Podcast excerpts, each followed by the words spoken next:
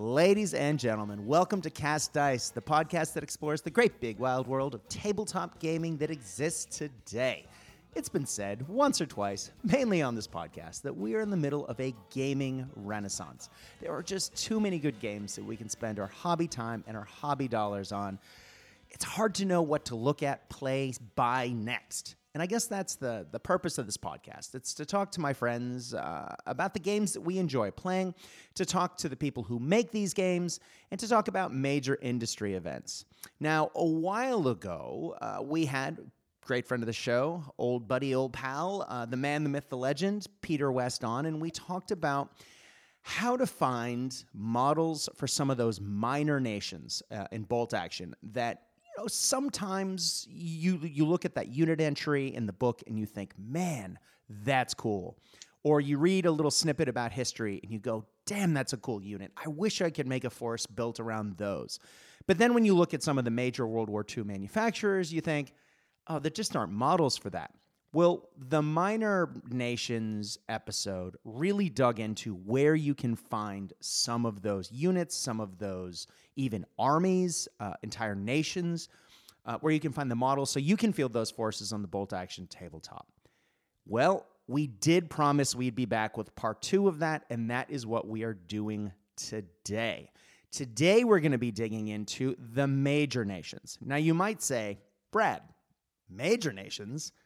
We can ha- there are models for those already. Why are we going to talk about this?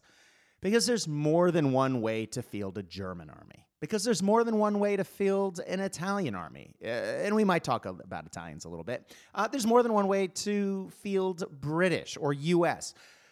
What if you want to theme your force around a particular unit or a particular corner of history and the generic uniform for that nation just doesn't fit or the time period isn't what you want? Well, today we're going to help you find some of those nooks and crannies of the internet to find the models to help you field the bolt action army that you want. And hopefully, along the way, you might find something cool that might spark uh, a little bit of inspiration to help you come up with a new army idea. Now, if I'm going to go down the dark, dank cranny holes of the internet looking for the best World War II models, anywhere. There's only one man that we can have on. And of course, I said his name before the man, the myth, the legend, friend of the show, my buddy, Peter West. Welcome back to Cast Dice. How you doing, buddy? Very good. Thanks for that intro, Brad. Always great to be here. Mate, you've got two fingers on the pulse. Uh, I, have never met someone who knows more about what's coming out in miniature wargaming slash games slash, you know, where to find the models that I need for this, that, and the other thing, be it 3D printed or actual model in a store, than yourself. How do you do it? Or am I not allowed to ask that question? um, well, I know my wife's not listening, so it's probably safe to answer. The main reason is because I've probably thought about building every one of these armies at one point or another. Yes. I always see you see a reference somewhere and you go, "Oh, I wonder if I could build an army for that." Oh, yes, I can build an army for that. So it's uh, fortunately I've only bought about fifty percent of them so far. So only fifty percent. Which means you probably uh, spent about as much money as a single Warhammer 40k army these days. Um, oh, did I say that out loud? Ouch. Uh, I've been looking at uh, some some Necromunda and some Kill Team, just you know, wanting to paint some really old GW models, and in the process, I looked at some of the new prices, and I thought, I just can't do this anymore. Anyway, this is not this is not the purpose of this podcast. One of the great things about Bolt Action is the miniatures are more affordable than a lot of other game systems. Uh, and I think we'll find that when we're digging through today. Now, Pete, I'm going to be throwing a lot of this to you today because, as I said, you know a lot about this. But in my introduction, I talked a little bit about how it's important to find the right units for the army if you're going with a theme.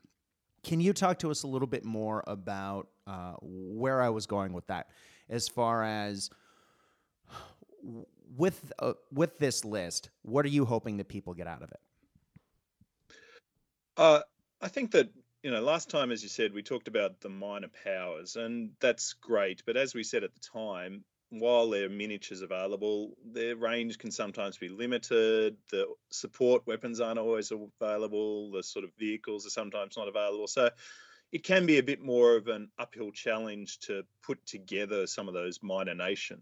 Whereas um, if you go with a major power, many of the vehicles are obviously much more widely available. So, true. In a sense, it's easier to put together an army. But if you want an army that's um, different without going down those minor power rabbit holes, looking for all those small, obscure um, vehicles and support weapons, uh, you can give any major power army a really unique flavor because most major powers have special units or distinct theaters or um, particular operations that uh, required forces that were different from what you would normally call the generic sort of uniforms and kits and equipment that you see in many of the standard US, UK, um, Soviet armies. And this is what I really wanted to get out is dig into where can you find some of those miniatures that allows you still to use a unique force. So just go pick up a, a basic book and have all the entries there and have all the um, units and supports available, but still look unique, different, and probably field something that someone else in your local meta isn't fielding, even if they are potentially, you know, there's probably six German armies wherever you play, but this is an opportunity for you to field a German army, but have it be very unique. Exactly, right? I mean, we've all been to bolt action events or club nights or just a group of friends playing and seen a lot of armies that look very similar on the tabletop. And there's nothing wrong with that. I mean, there's a reason why they called American GIs GIs because they all wore the same thing. They were GIs, but general issue, right? So it, it's they it it makes sense that when you wear a uniform, and if you look at the the origins of the word uniform, I mean, it also means the same, right? If you're all wearing the same thing, you know you're on the same side, and you're less likely to shoot your own buddies. So when you have a German army or an American army or a British army, these major nations that were kicking out uniforms en masse for thousands upon thousands upon thousands of troops, it makes sense that a lot of the armies would look similar. But it can be really rewarding as a as a miniature wargamer, if especially if you've painted three or four bolt action armies already, to do something that may you know might be a little bit different. Now, I'm not necessarily talking about listing. You could have the same army list as the guy on the table next to you. But if you have slightly different models, A, it gives you a chance to maybe paint something in a slightly different color, and we'll talk about the Kriegsmarine and the Black Death in a minute. But it might also give you an opportunity, you know, just to to mix it up a bit. And so when you get to your next opponent and they look at your army and they go, you know, wow, that that isn't the same US army that I was expecting to face today. It, it can be really rewarding to come up with something a little different, uh, especially in World War II, where there is so much similarity. Would you agree? Yeah, absolutely. And I think that, you know, there's some of the funnest games you can have when the army across the table is just different and, something that not only is fun to play against, but also uh, I think piques your interest historically, and you go, "Wow, I didn't know that about the Germans, or I didn't know that about that particular U.S. force," and it can encourage you to, you know, dig a little deeper into whatever army it is, and to um, find out a little bit more about the history side of things, as much as it makes for a fun game on the table. Exactly. Exactly. Well, let's dig in, shall we? And let's talk about the Big Kahuna, the army that seems to appear internationally on the bolt action tabletop more than any other. They are the baddies. That's right. Germany. Now, Germany, there's a million shades of Germans out there. Everyone and their dog seems to make a German line. You can even find pulp Germans, German zombies, uh, you know, early war Germans, late war Germans, and everything in between. And there's usually a million different variations on the same helmet and variations on the same uniform. Uh, you know, you might get some nice smocks and gray greatcoats and whatnot. But today we're going to talk about some of the other German units because we could literally spend two or three episodes talking about German armies or German models alone. So we're just going to pick a couple here. Let's start with the Volkssturm. So, Pete, talk to us about this. Yes, well, I mean, the Volkssturm are one of the most interesting. They're certainly one of the most colourful because obviously you've got, uh, amongst other things, a whole bunch of guys in civvies running around. But mm-hmm. um, there's actually, um, over the last sort of two years or so, been quite an expansion of the range of Volkssturm minis available. A number of new players have entered the field, so it's a good army to pick up. With it's quite easy to find the um, minis you need if you want to field Volkssturm obviously you're talking inexperienced masses, but the best place to start is um, with most things is uh, Warlord Games.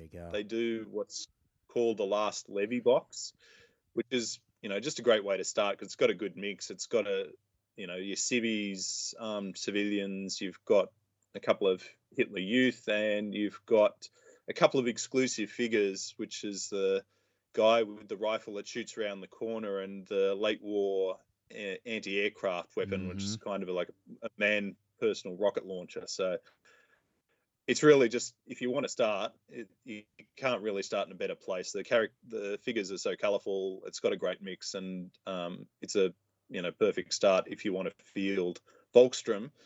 But it will only be a start because, as I say, Volkssturm is a mass force, you're going to need a lot of guys. They're all yeah. inexperienced. Now, uh, now would um, adding adding to that box, um, since the Volkssturm are essentially the German version of the Home Guard, and you know, th- there's just a lot of basically armed civilians that you might add to that force. Some uniformed, some yeah. not. Would you think it's also appropriate to take maybe some of the, if we're talking Warlord, for example, some of the partisan models that they make? I mean, you'd be able to use some of those. Um, I know that Black Tree Designs also makes some great partisan models. Uh, or you know any other country or company that makes basic Volkssturm or civilians. Um, I mean, obviously, some of them are carrying the wrong weapons. Um, if you know, you wouldn't necessarily have a Volkssturm officer or you know guy on guy on the street carrying um, oh a Bren gun, but you know or a Sten, for example. But you could you know rearm some of those models, and often on the bolt action tabletop, a rifle is a rifle is a rifle, right?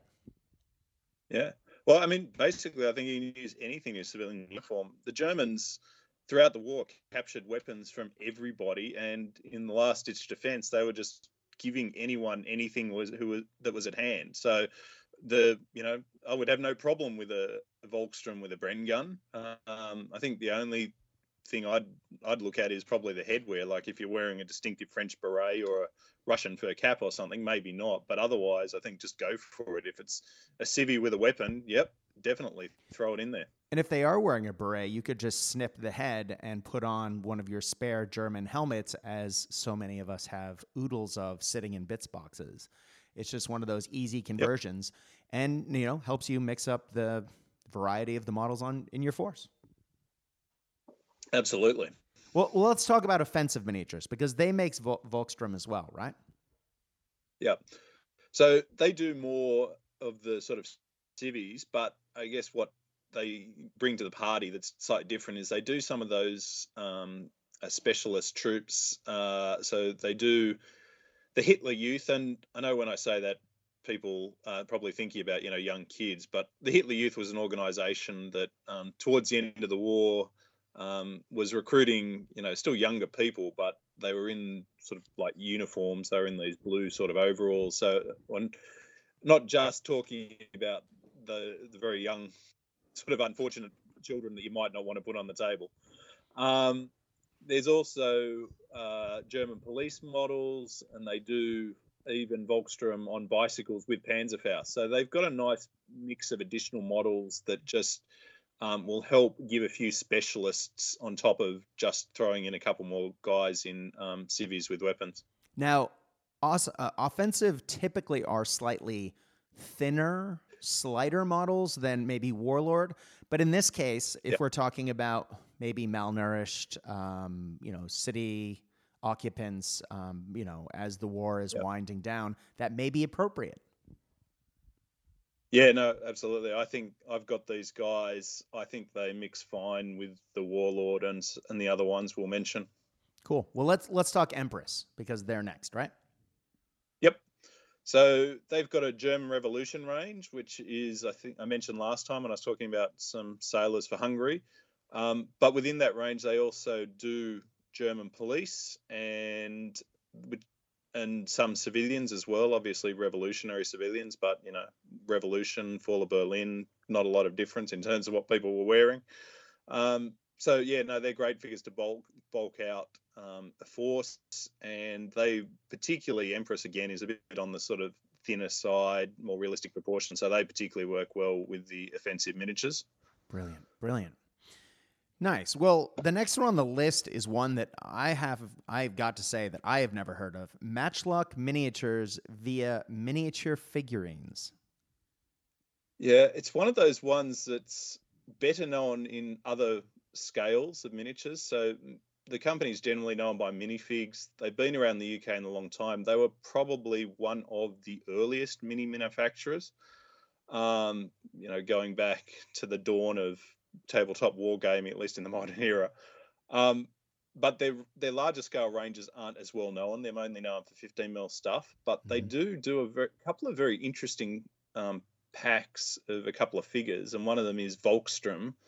Um, and I've I picked these up when I was picking up some other things, and I they look fine. Um, they're older style, obviously, but um, once again, that now they only have eight actual figures, so eight in total. But when you're building out a large army, it's good to have a a whole bunch of different looking guys and different looking poses, and so um, if you're going to look at them and maybe pick up some other stuff, throw in some Volkssturm as well. Definitely, definitely. That's cool. Yeah, again, didn't know them, but if, as you say, if you're making a giant force, you can mix up arm, or, you know, models from a lot of different places. Uh, and then, you know, as we were saying before, if you want to add a little more variety on top of that, you can do a couple head swaps, a few weapon swap outs, maybe move an arm here or there, depending on how comfortable you are with the old clippers and plastic bits. But you can definitely make a really original looking force. And there's some awesome last levy armies that have been floating around uh, various you know bolt action events over the years, and it's just one of those opportunities to really go crazy with modeling, especially with bases, right? Like you can just ruined city bases. It's a lot like Stalingrad bases. If you really go to town on making those urban rubble bases, it really adds a lot to the models. So yeah, this is this is an awesome yeah. opportunity. Plus, because it's the end of the war, they can use almost anything. Uh, from the German yep. book, which is saying something because there are a million flavors of vehicles in there. Maybe not get away with the Blitzkrieg things, but even then, I mean, they were throwing. I mean, there's World War One equipment being used in the defense of Berlin, so you can really start getting wacky with throwing in maybe even interwar German machine guns with you know some of your units uh, because literally they were just emptying the shelves to put everything out there. Plus the late war wonder weapons like you know Super Panzerfaust and those anti-aircraft shoulder-mounted weapons that you were describing earlier. Awesome. Yeah, it's a great opportunity for modeling and um, it's one of those forces that people often take to have the opportunity to take something like a panther or a tiger. It just allows you to do something like that without feeling like um, you have no points left and you have no infantry available. So it's a um, great opportunity for modeling and for gaming to do the Volkssturm. Definitely. Well, let's talk about one that is far more rare. Uh, I don't think I've ever seen one of these in the wild. Uh, doesn't mean they don't exist, um, but Cossacks, German Cossacks. Pete, I, am going to need you to give us some uh, some background on this because um, I mean, there's there's quite a lot of this. I know that there's an SS link here. Can you expand on that for us? Yes. So um, obviously, most people know about Cossacks in terms of the Russian army, and they're in the Russian book. Exactly. But the Germans actually recruited quite a large Cossack force, and that was um, out of the fact that the Cossacks mainly fought on the losing side of the Russian Civil War. Um, Stalin and the Soviets treated them quite badly after that. So when the Germans came, the Cossacks initially, many of them treated them as liberators and were quite happy to join up and help the Germans. Um, and they did in reasonably large numbers. And so initially, the German army recruited many of them for for security in Russia, um, you know, behind the lines and even um, some units. But uh, as the war sort of turned and the Russians recaptured a lot of the Cossack territory, the Germans moved them to the Balkans because they were concerned about, you know, if you've defected once, you might defect again. Um, and when they moved them to the Balkans, they sort of transferred the Cossacks to the SS, and they were used uh, on anti-partisan roles throughout the Balkans um, right up until the end of the war. So there isn't actually, um, I don't believe, uh, although it's hard to keep up with all the books these days, I don't think there's actually an Axis Cossack entry, specific entry at the moment. Yeah, I don't think there is um, either. But you can you can easily use like they fought mounted and dismounted. Obviously, they're known most as mounted troops. Um, but you know, obviously, you can use them as German army in the Russian campaign for sort of mid-war. You can, or you can use them as SS or SS cavalry in the late war period.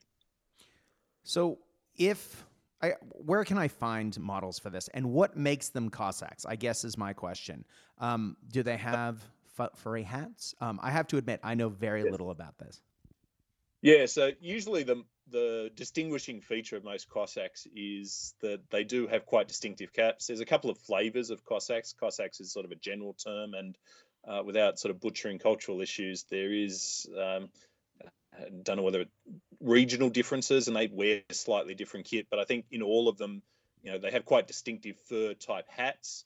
Um, many of them, many of them you'll have seen, they've got fur type hats with these sorts of flat tops and big, they're sort of red with a white X on them. Mm-hmm. Um, is probably the most distinctive one that most people will have seen in the past. Um, but also because they were you know, known as horsemen, they generally sort of wore cavalry type uniforms. So they think the sort of breeches in terms of the pants that you saw in some of the early war German stuff as well. So in terms of just generally making them, I have previously used um, uh, Blitzkrieg Germans with uh, because I think they match quite well, mm-hmm. and the Germans gave the Cossacks all the type equipment and uniforms.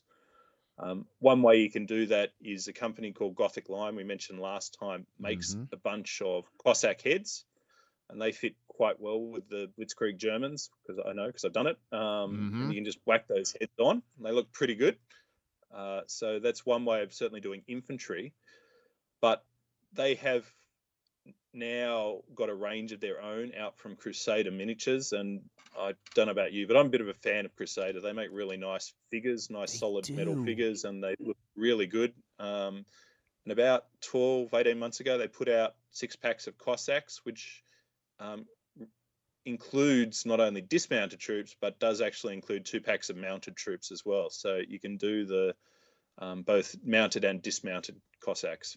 But even with those different packs, I mean, on top of the mounted packs, um, sometimes it's hard to get beyond you know, maybe an LMG and rifles for a squad. But Crusaders put out SMG guys, of course, rifles, LMGs, but also command models. So you're actually, yep. though it's a limited run of blisters, you're able to create a force out of those, um, which, you know, is all you really need sometimes.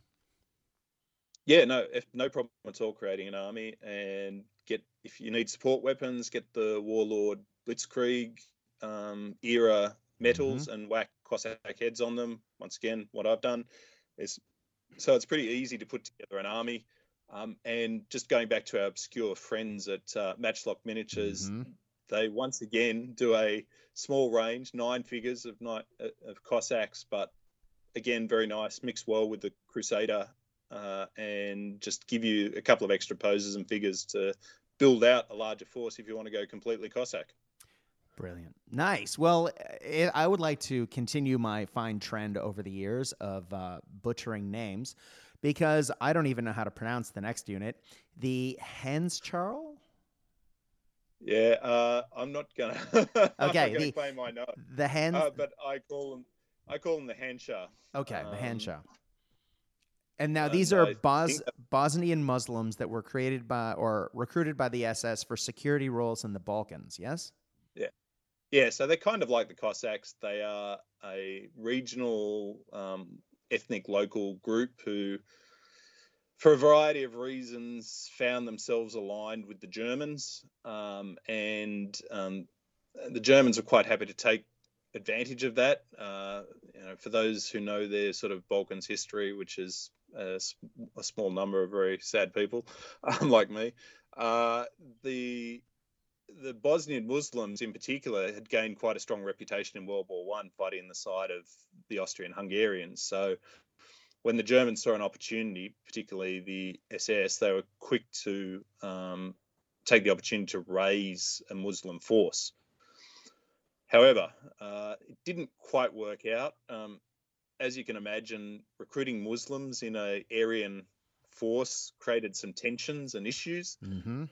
Um, the the there was a mutiny during training in which the German officers were killed, um, but they managed to sort of pull stuff together. And ultimately, like a lot of these local forces, it came down to the fact that these people were interested in protecting their local region, and so that's what they saw themselves as signing up for. Um, so the Germans raised uh, these Handschar troops. Um, technically, they were a a mountain division or Kriegsbergsjäger, which I probably butchered again. Um, but most people will actually know them because they're those fez heads you get in the plastic SS box. Thank you. I was going to uh, say, so they, they're most notably, I mean, the visual cue for these guys are the fezzes. Yep. So, yeah, the Germans let them keep their fezzes as part of you know, um, getting local buy in. And so uh, they wore two types of fezzes. They wore a red one as part of their parade uniform, and on com- they actually wore them on combat operations, and they had a, ca- a green sort of camo fez for um, operations. So it's uh, it's uh, it, it, I'm sure most of the time they actually wore helmets, but um, right. but if you want a fez yeah. army, boom, here you go. Yep. Now, yeah. Warlord, as you said, there are Fez heads in the SS box, and Warlord actually has little he- sprues of Fez heads uh, that w- you could put on SS models before they came out with the plastic box. And I'm pretty sure you can still get those yeah. through Warlords on Bits Order if you're looking for more variety on that one. Um, but there's other places to get these models as well, yeah? Yeah, so like um, the Cossacks, there's a couple of places that produce um, additional models in metal. Um, Brigade Games in the US as one of the has had them for a while. As I mentioned, the Handschar were theoretically mountain troops, so buried in Brigade Games Ends of the Earth range, which includes Kriegsbergsjäger, um, is a couple of packs of Handschar, um, mostly infantry packs, but you've got an LMG in there as well. So uh, they're nice for fleshing out a force. And those are really nice and, models. I have some of the other uh, more generic German uh, mountain troops from them, and they are really nicely done.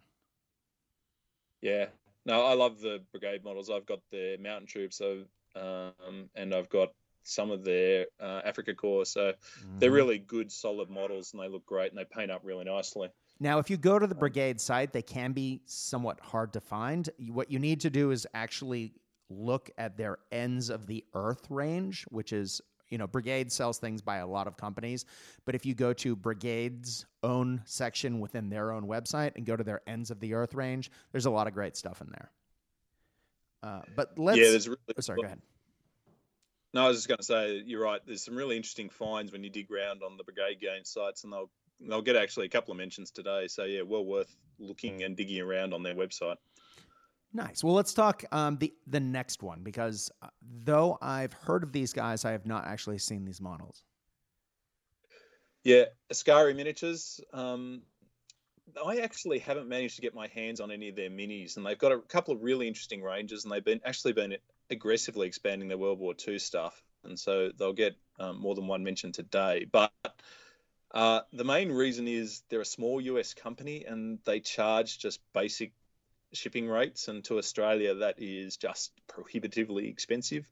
Mm. Um, so I haven't quite pulled the trigger on any of their minis yet, but they do um, do a, a, squad pack of Handschar figures, um, and they actually do a command pack as well. So I think it's nine um, squad figures, which includes an LMG, and the command pack is four or five figures, and there's you know officer, medic. Um, I believe there's a forward observer as well. So if you particularly if you're in the US, I think they're a great place to look to start to build a Handschar force. Definitely. Well, let's move on because uh, we are digging a little in here, but let's get to Kriegsmarine. So, the German Navy. Now, you might say, Navy. Uh, why would you have sailors fighting on the ground? But they fought in a surprising number of land battles, uh, given that they're sailors. Um, and they could be found fighting in almost every theater in nearly all of the iconic battles in Western Europe. In fact, they were some of the first German troops to fight and some of the last uh, to enter the battle for Berlin. Um, now, they have an entry in the German book, and more recently, they got a new officer entry in the U.S. D Day book. So they're actually an army that you would, that you could see, um, probably you should see with a little more regularity than what they already do. Um, Pete, do you want to talk to us a little bit more about that? Yeah, I mean, basically every theater and pretty much pretty much every battle the Kriegsmarine ended up fighting, whether it was as you know formed bodies of troops that were um, thrown into the war at the last minute. But I mean, sometimes it was just a bunch of sailors off ships that had been sunk, um, being used as infantry when they were gathered on the shore. So I think we talked a little bit about that in the Norway section last week. But we did. You know, there is really no battle where the Kriegsmarine didn't play a role of some sort. Sometimes it was quite a niche role, but pretty much if you want to field them, and I and I think they look like a really interesting addition to any force. You can throw them in at any time, any place, and they would be perfectly historically accurate. Now, late war, some of these guys were just given grenadier gear, um, yep. so they look the same as you're here. But uh, if we yep. want to get into more sailor esque uniforms, um, I mean, obviously, we can start with Warlord Games because they make a very nice box. Um, it's 10 Kriegsmarine yep. figs that has an LMG and is great for late war, right? Yeah. Um, so they've got uh, two guys carrying Panzerfaust, which is great for late war, and they really, I think, sculpted to kind of represent the Battle of Berlin when literally they pulled guys off naval bases, chucked them in a plane, flew them to Berlin, and kicked them out.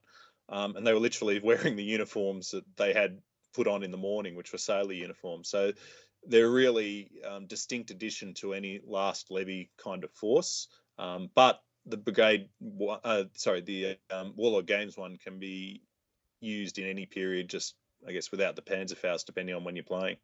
Exactly. And a lot of those guys are wearing sailor hats. And so if you really want to mix up how that unit looks, um, an easy way, again, is to clip some of the sailor hats off and give them generic you know regular quote unquote German helmets, um, and that can really mix up the way the the force looks.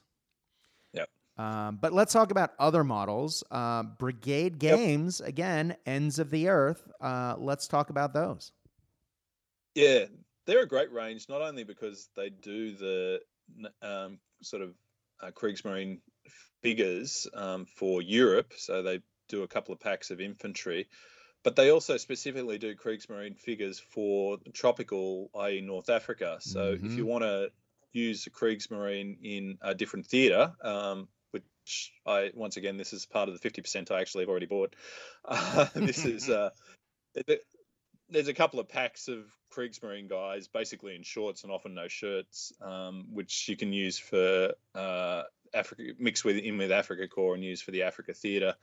Um, and they do a nice MMG. And if you want to go really deep down the rabbit hole, they've got two rowers and a raft. So if you want to do a landing party and have a bit of a diorama, they're a great place to look.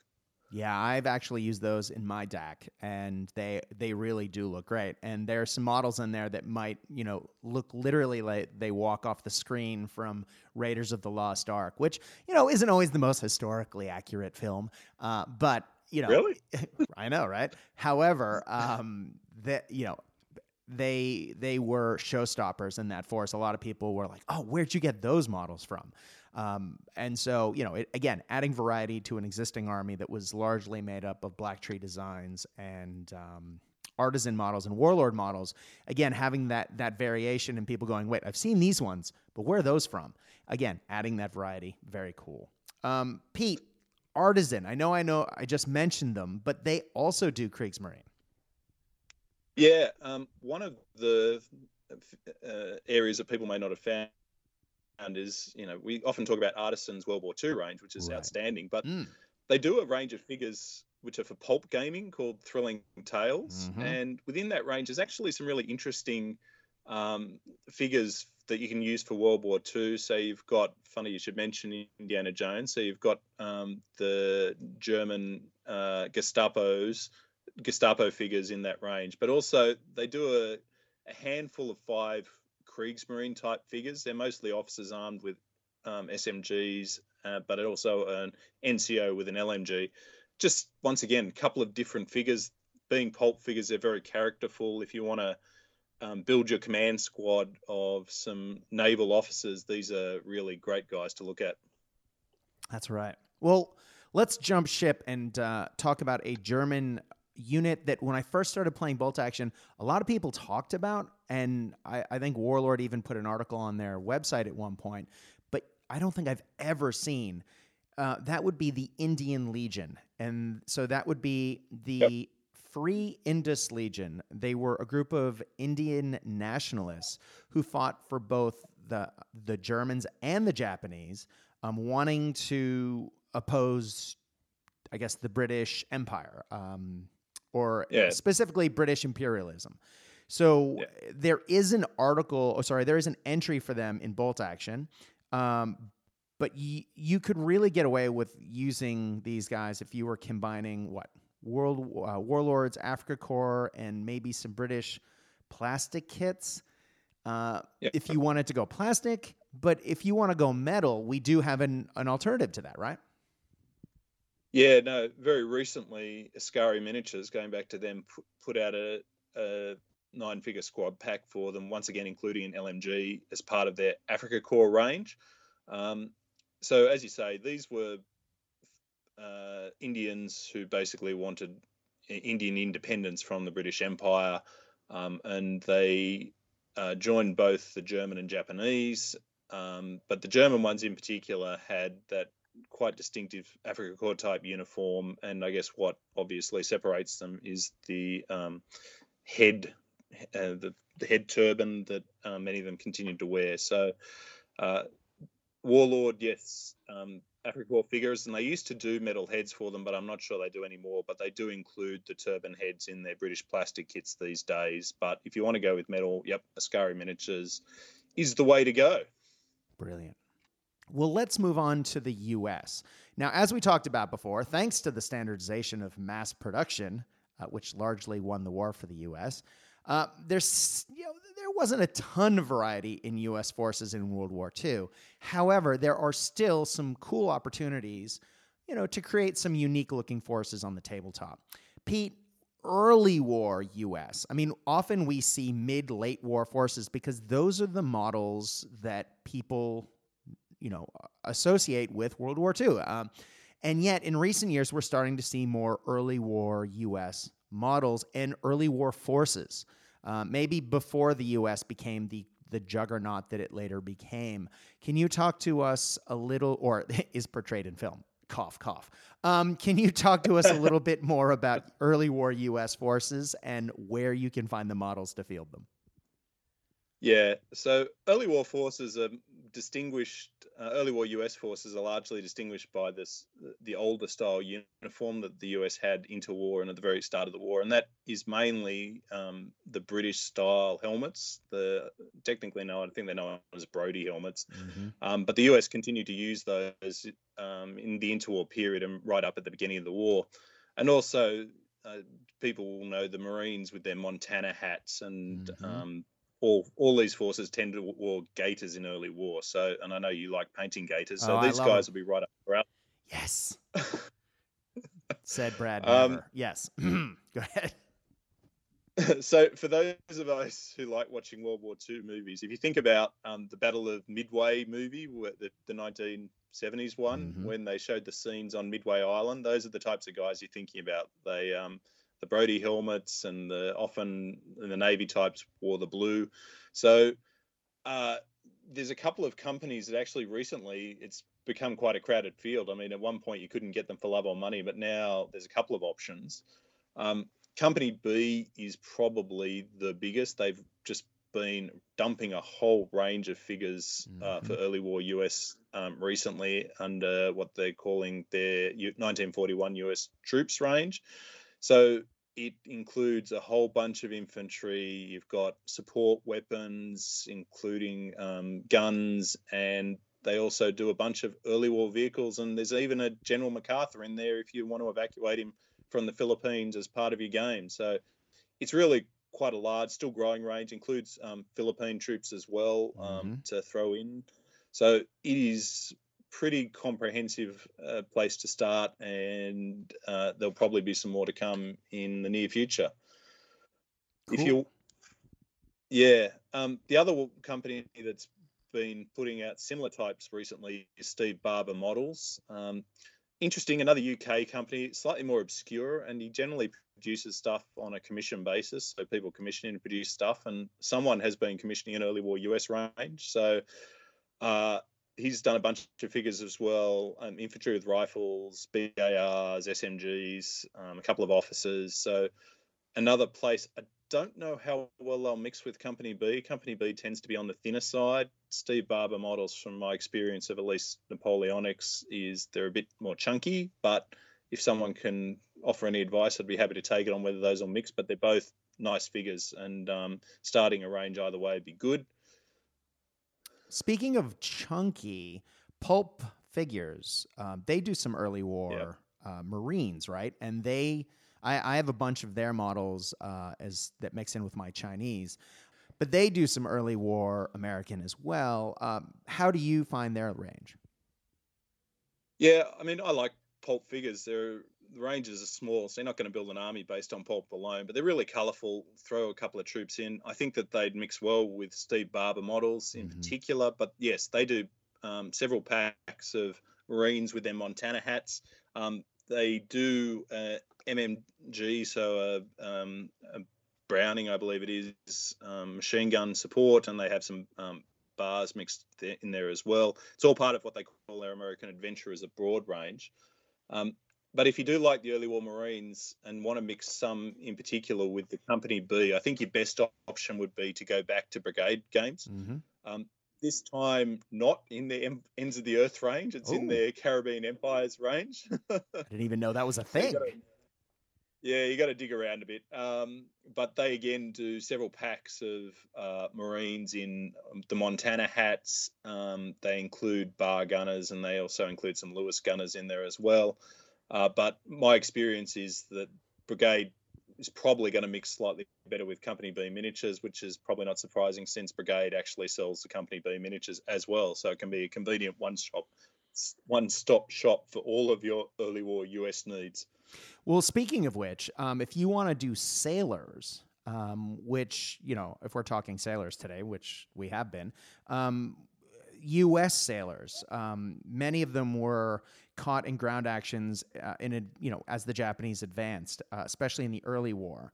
Um, you could definitely put them on the tabletop. And if you're looking for them and you're already ordering from Company B in pulp, well, they already have these, right? They yeah, have those ranges so as well, often, I should say.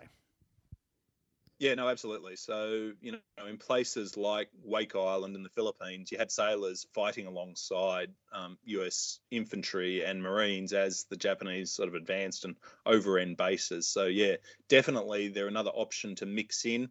Um, but look, not just early war. Um, unlike the infantry, whose the early war uniform disappeared, obviously the sailors wore similar uniforms throughout the war.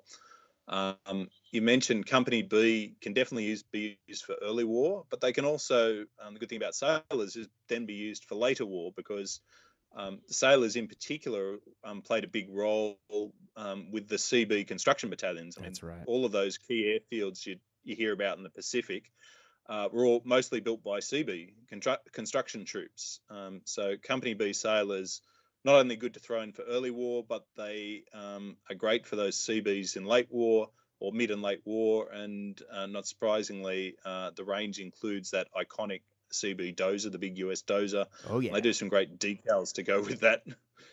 Yeah, man. And since my uncle's a CB, I think uh, we definitely should include those in our forces. Um, but you've you've also mentioned uh, uh, in the notes here a, a, again, a company I don't think I know of, and we may have mentioned last time, but help me out here. Tiger Miniatures? This sounds vaguely familiar, but I don't think I've ever looked at their website. No, another obscure corner of the internet. Um, Tiger Miniatures uh, produces bu- a whole bunch of ranges, um, but in one of their more buried ranges under under the innocuous heading of Navy bits, they have a really great range of U.S. sailors. Now, these are based on a movie uh, called Sand Pebbles, um, which was about US in China in the interwar period, but they're certainly perfect for early war US sailors. And they've got um, a whole bunch of rifles and a couple of BAR gunners in that range, and even a shotgun, actually. So they're just a great way to flesh out any any early war army with a whole bunch of sailors. And um, the last one to sort of that you can add is pulp figures again. Um, not surprisingly, they do US sailors as part of their pulp range because you know who doesn't love sailors in a pulp game. Mm-hmm. Um, and what's good about the pulp range is they do the sailors in both uh, caps and the helmets as well. So um, they just once give a bit of variety to the force, and as you're filling it out. Brilliant. Well, let's talk about the uh, a portion of the U.S. that we don't often get to, which is special forces. Now, Rangers typically wore similar gear to usual quote unquote U.S. forces, general issue. Um, but if you've if you've been a long term listener of the show, you know that Pete and I are both very passionate about Marine Raiders, um, especially the the Marine Raiders raid at Makin Island or the Makin Atoll. Uh, in fact, I republished uh, our conversation about that earlier this year, uh, just a couple months ago, that was from way back when. But if you want to field those guys, um, of course, we talk about that at length in that that episode snippet. Uh, but eh, mar- there are certain marine models, particularly those sold by the Assault Group, that match that well um, because they don't. It doesn't you could use some of the plastic warlord models, although they did not wear gaiters. Um, they did not wear the the typical footwear. You would have to because they wore uh, rubber soled boat shoes. Uh, they almost look like uh, what uh, uh, Converse sneakers. Um, but they, of course, wore bl- dyed black uniforms. Um, but if you're looking to field a force of black pajama U.S. forces for that raid, um, Brigade Games also makes two packs of figures for that. Uh, let's talk about First Special Service Forces. Pete, you would know more about this. It's just one of those odd units, and I, I don't know exactly why they went down this path, but the the early war, at least for the US period, um, they set up a joint unit with Canada, a joint commando unit, um, which was, I think, trying to transfer the British commando experience to the US. Mm-hmm. But um, they set up set up the first special services force. Um, uh, they mainly fought in Italy, um, if memory serves correct, mm-hmm. and that's correct. Because because they are a bunch of a mix of British and Canadians. There's a, a mix, mainly US uniform and kit, but there's mm-hmm. a mix of British kit in there as well. And the reason they get a mention is because Artisan Figures produces a whole bunch of packs for these guys, which look really great. And if you want to throw some commandos on the table, whether it's as British commandos or US Rangers, these guys are just a distinct way of doing that. I actually use these as character models in my artisan uh, US greatcoat army because they're most of them are wearing clothing that looks like they're in cold weather climates. And as you said most of it's US gear. So I was able to cherry pick models out of that range and add it in. My sniper is from that range for example um, and you know I think one of my commando or one of my commanders looking at a map is from that range as well. There's some great stuff in there that mixes really well with winter uh, U.S. forces. Um, and if you want to find out more about that unit, uh, if you go back to and you'll have to find your own find the episode number. Sorry guys, there's a cast dice episode early on where I talk with Byron, my good Canadian buddy. Um, and we talk about Canadians in bolt action in particular, and he talks at length about how he made that force for the bolt action tabletop. So there's another little bit of uh, a tidbit for you to go back to if you want to hear it. But um, Pete, shall we jump to the UK? Absolutely. Let's well, keep moving. well, if we're going to go to UK, let's go to Home Guard because if we're going to go, they are maybe some of the most popular and iconic, you know, quote unquote alt British forces for World War II. Talk to us about Home Guard. Yeah, everyone loves a good home guard army. Um, for those of us who were raised within the British Empire, um, and so this may not have affected you so much, but Dad's Army, um, for people of a certain age, is pretty much burnt into our consciousness mm-hmm. uh, as classic Brit TV, and so not surprisingly, that I think that subconsciously has led to an explosion of home guard armies. I mean, I've seen, I remember almost as soon as uh, Bolt Action launched, people were talking about how to make uh, home guard armies, and we're in the fortunate position now that there is a whole ton of options to help you do that. Yeah, I, I don't know where to even start other than to say Warlord makes a great box.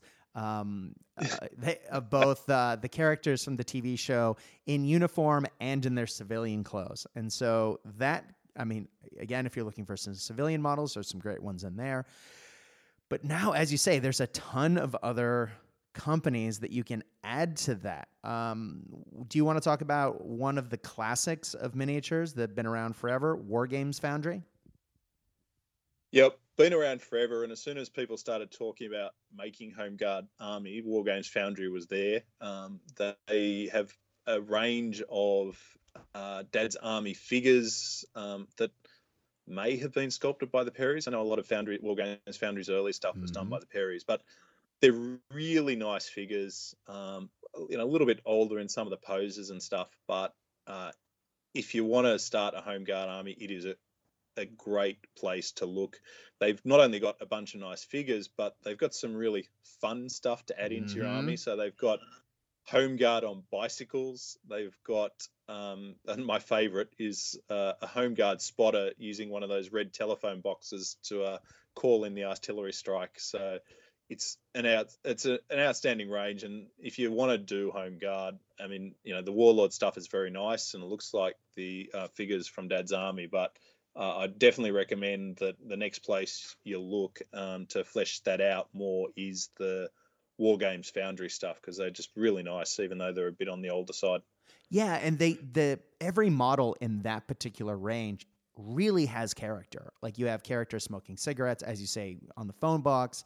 Uh, it they just reek of um, personality and not you know they're they're individuals. They're not necessarily uniform. So if you're combining yep. those with the dad's army box from warlord you're going to get some wonderful character uh, in your forces um, yep. but let's talk first corps because they're relatively new to home guard yeah yeah their range is a bit newer i think it's probably about 12 to 18 months old maybe a little bit older but once again, very nice figures, very similar sort of in look and feel to the War Games Foundry ones. Um, I quite like their sculpting. Um, not for everyone, I suppose they're a little bit on the cartoonish side, if I could put it that way, but I think they mix well with the War Games Foundry. And they just, once again, do some really interesting stuff. Um, particularly, they do uh, motorcycle, British motorcycles. I think they're the only people who do um, that.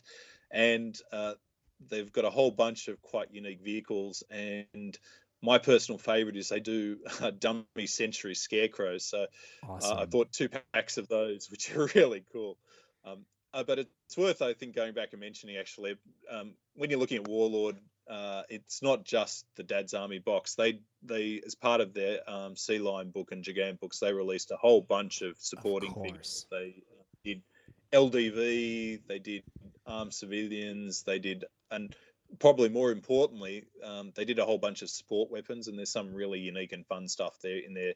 The Northover projector, which was basically a giant bottle launcher, mm-hmm. the Smith gun, which I don't even know how to begin to describe.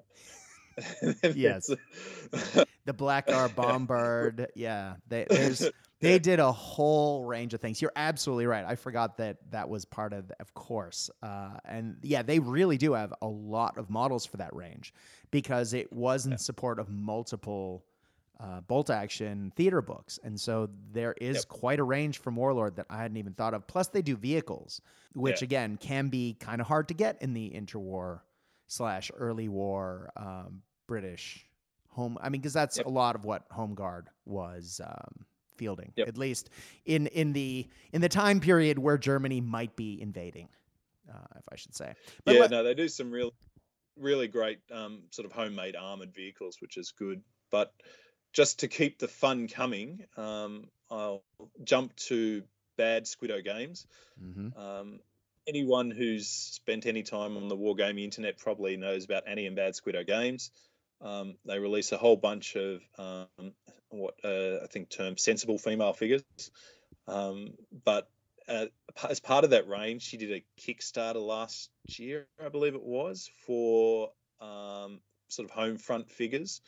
Now, some of these are only for probably only for color. Um, there's a you know like a, a like a land army girls um, probably not going to be used for frontline infantry, but there are a number of um, armed figures in that range which perfect home guard proxies. Uh, I've seen many pictures of female home guard units, and they've got some really good um, figures like the Wrens and the ATS, which can be used for command um, units and spotters and that sort of thing. So it's really great to mix a couple of figures in and once again keep building a unique and really interesting force. I mean, that's the great thing about Home Guard. You can build such a fun force, and, Right. and everyone's Home Guard force is unique from everyone else's.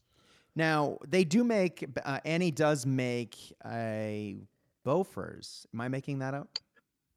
No, absolutely. Nice 20 mil Bofors with a um, couple of crew options, actually. So if you want to put a, a distinctive weapon on the table, um, and I like the Bofors as a weapon in um, bolt action. It's, I think the the nice range and the two shots uh, make it really, really good. And I think it's something you should definitely be considering as one of the backbones of any home home guard force. Well, let's jump over to Eureka, uh, getting a little closer to home for us in Australia, although there is Eureka in the US as well. Um, they do a slightly different twist on the home guard, right? Yeah, they last year. They, so they've for a long time had something called the 300 Club, which is basically they put out an idea and see how many people would be interested in subscribing. And I know you talked about that extensively when on your episode about Eureka's Chinese project. Correct. Um, but um, they a while ago did one for Australian Home Guard, essentially. Um, so Australian um, uh, looking figures um, in Home Guard, you know, so the civvies um, with rifles. Once again, um, Eureka's sense of humour has created a real couple of great figures. So they've got Molotov cocktail bombers, which are like, you know, classic Australian uh, cricket bowler poses. Mm-hmm. Um, they've got Hessian snack sack snipers, um, and they do a couple of support weapons as well. So, I mean, you can mix them in with British ones. I don't think you would notice any different. There were plenty of Australians in the UK at the time, so they're not going to stand out. Um, and now the thing is, I, the range hasn't been released as of the time of recording. Um, but uh, I think if you ask nicely, I mean, with many of Eureka's ranges, you can often get your hands on them, and I'm Mhm. sure they will be out shortly. That's right. They they often sell what they can, and they always go out of their way to help you out. I know, for example, um, I've I've gone in asking, "Hey, can I get a particular part for something?" And they've always been accommodating in the nicest way possible. Um, they're they're always willing to try and help you as the customer to sell you exactly what you want and need. Um, so yeah, Yep. and again, those guys uh, are a smaller company. Highly recommend, and they're I mean, and we'll talk about it later, but their newer Japanese range and their upcoming Chinese range is absolutely fantastic. So if you get the chance, really check out Eureka because they they do all kinds of stuff. I know for a long time, uh, some of their pulp US models were very common on the tabletop, uh, as you know, in bolt action games. Eh, Not so much in recent years, but I think that um, people should really try and rediscover Eureka. I'm a huge fan. Uh, Pete, let's let's move on, shall we, to our favorite topic of the day? It seems sailors. Let's talk about British sailors. Yep. Any nation, if you want to do something different, just think sailors. Um, so the Brits in particular have one some really great options, um, and not surprisingly, the Brit sailors were seen everywhere in the interwar period, and they played a, a pro- under-recognized role in the Second World War. Mhm. Um, but you know, as with all things, the place to start and building any of these things is probably Warlord. They do a um, ten-figure um, Royal Navy section in part in their um, Sea Lion range Mm-hmm. very nice, very great st- place to start. Um, like the US, Pulp Figures produces a bunch of British sailors. Um, these ones in Brodie helmets, plus some in sort of caps. Uh, but interestingly, they also do some deck crew, which I find are quite useful um, for crew for weapons if you want to keep an all sailor force, but you know give your guns some uh, sailor crews as well. Mm-hmm.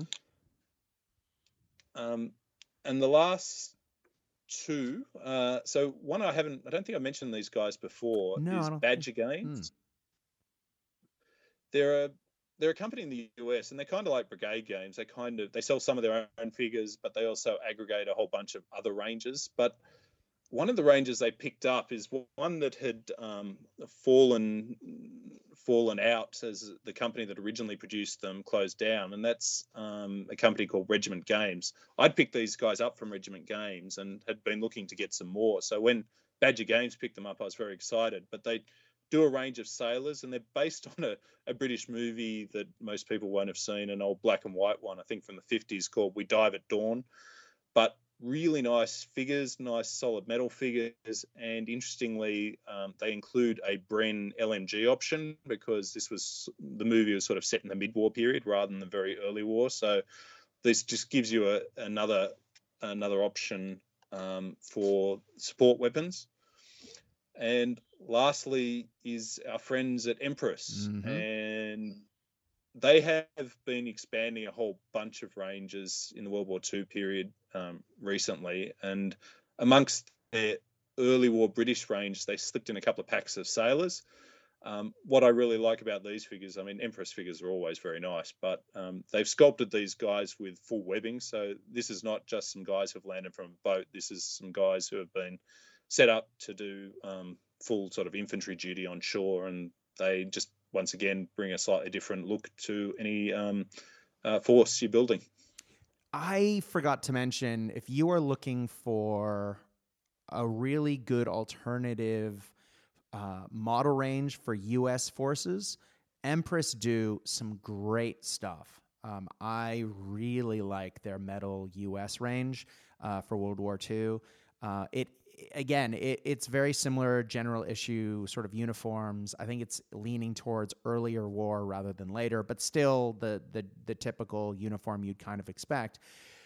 But man, there's some great sculpts in there. So if you're looking particularly to field a US force that doesn't look exactly like everyone else's, I highly recommend the Empress range. I've recently bought a ton of their US Vietnam stuff and God, the quality is astonishingly good.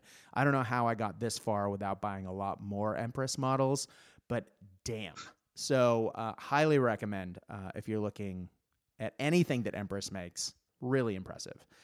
Pete, let's move on. Burma. Well, Britain fought in many theaters. One of the less known ones, uh, and I guess one of the big unique ones, was the battle around Burma.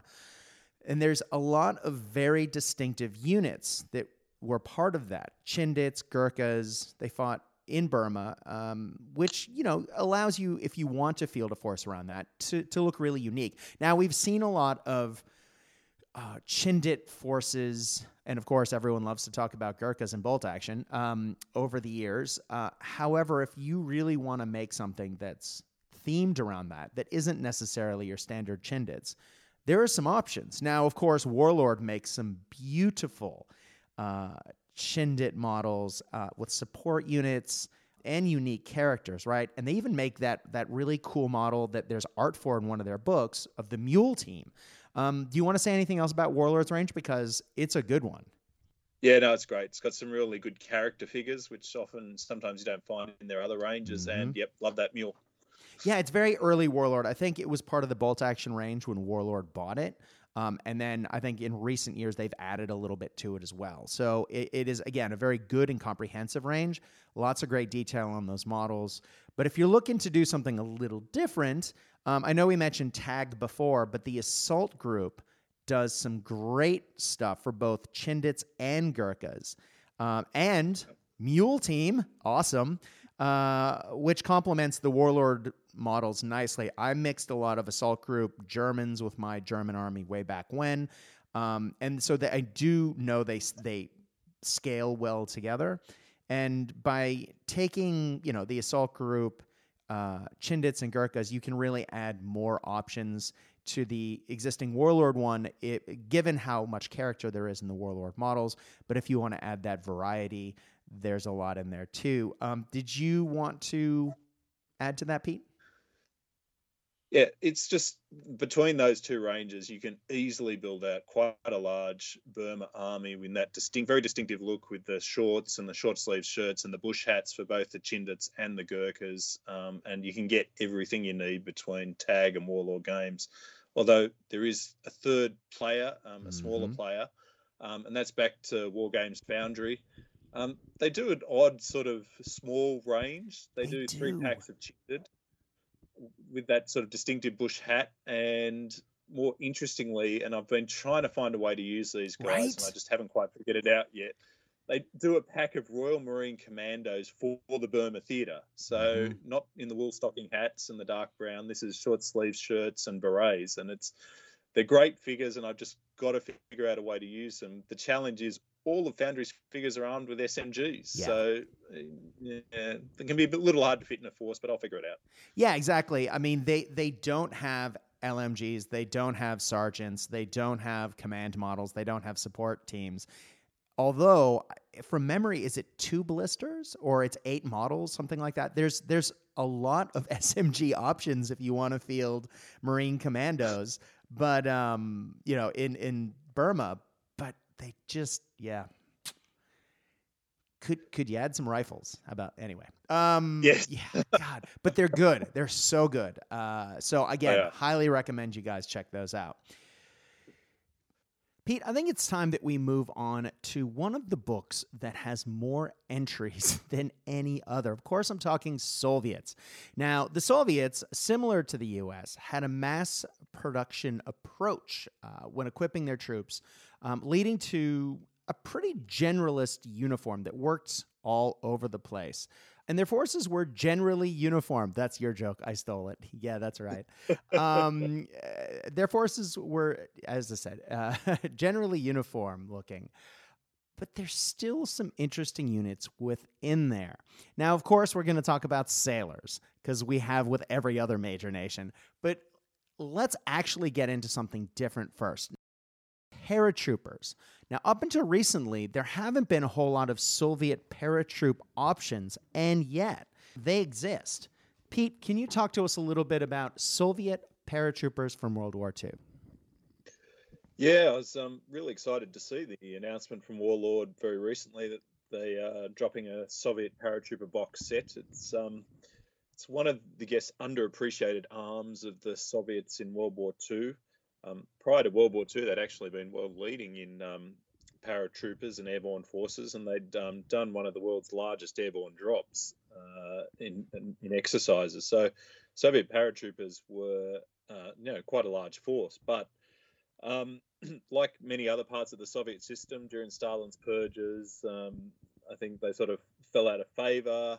And then with the sudden blitzkrieg attack from the Germans, there wasn't much use for paratroopers.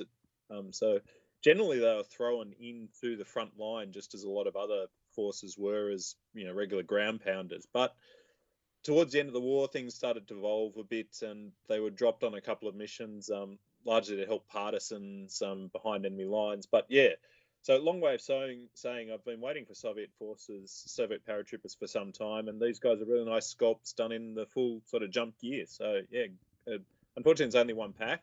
Um, hopefully there'll be some more from either Warlord or someone else at a later date, so you can actually do a whole paratroop force. But it's a great new option and something that is distinctly different from your average um, green Soviet.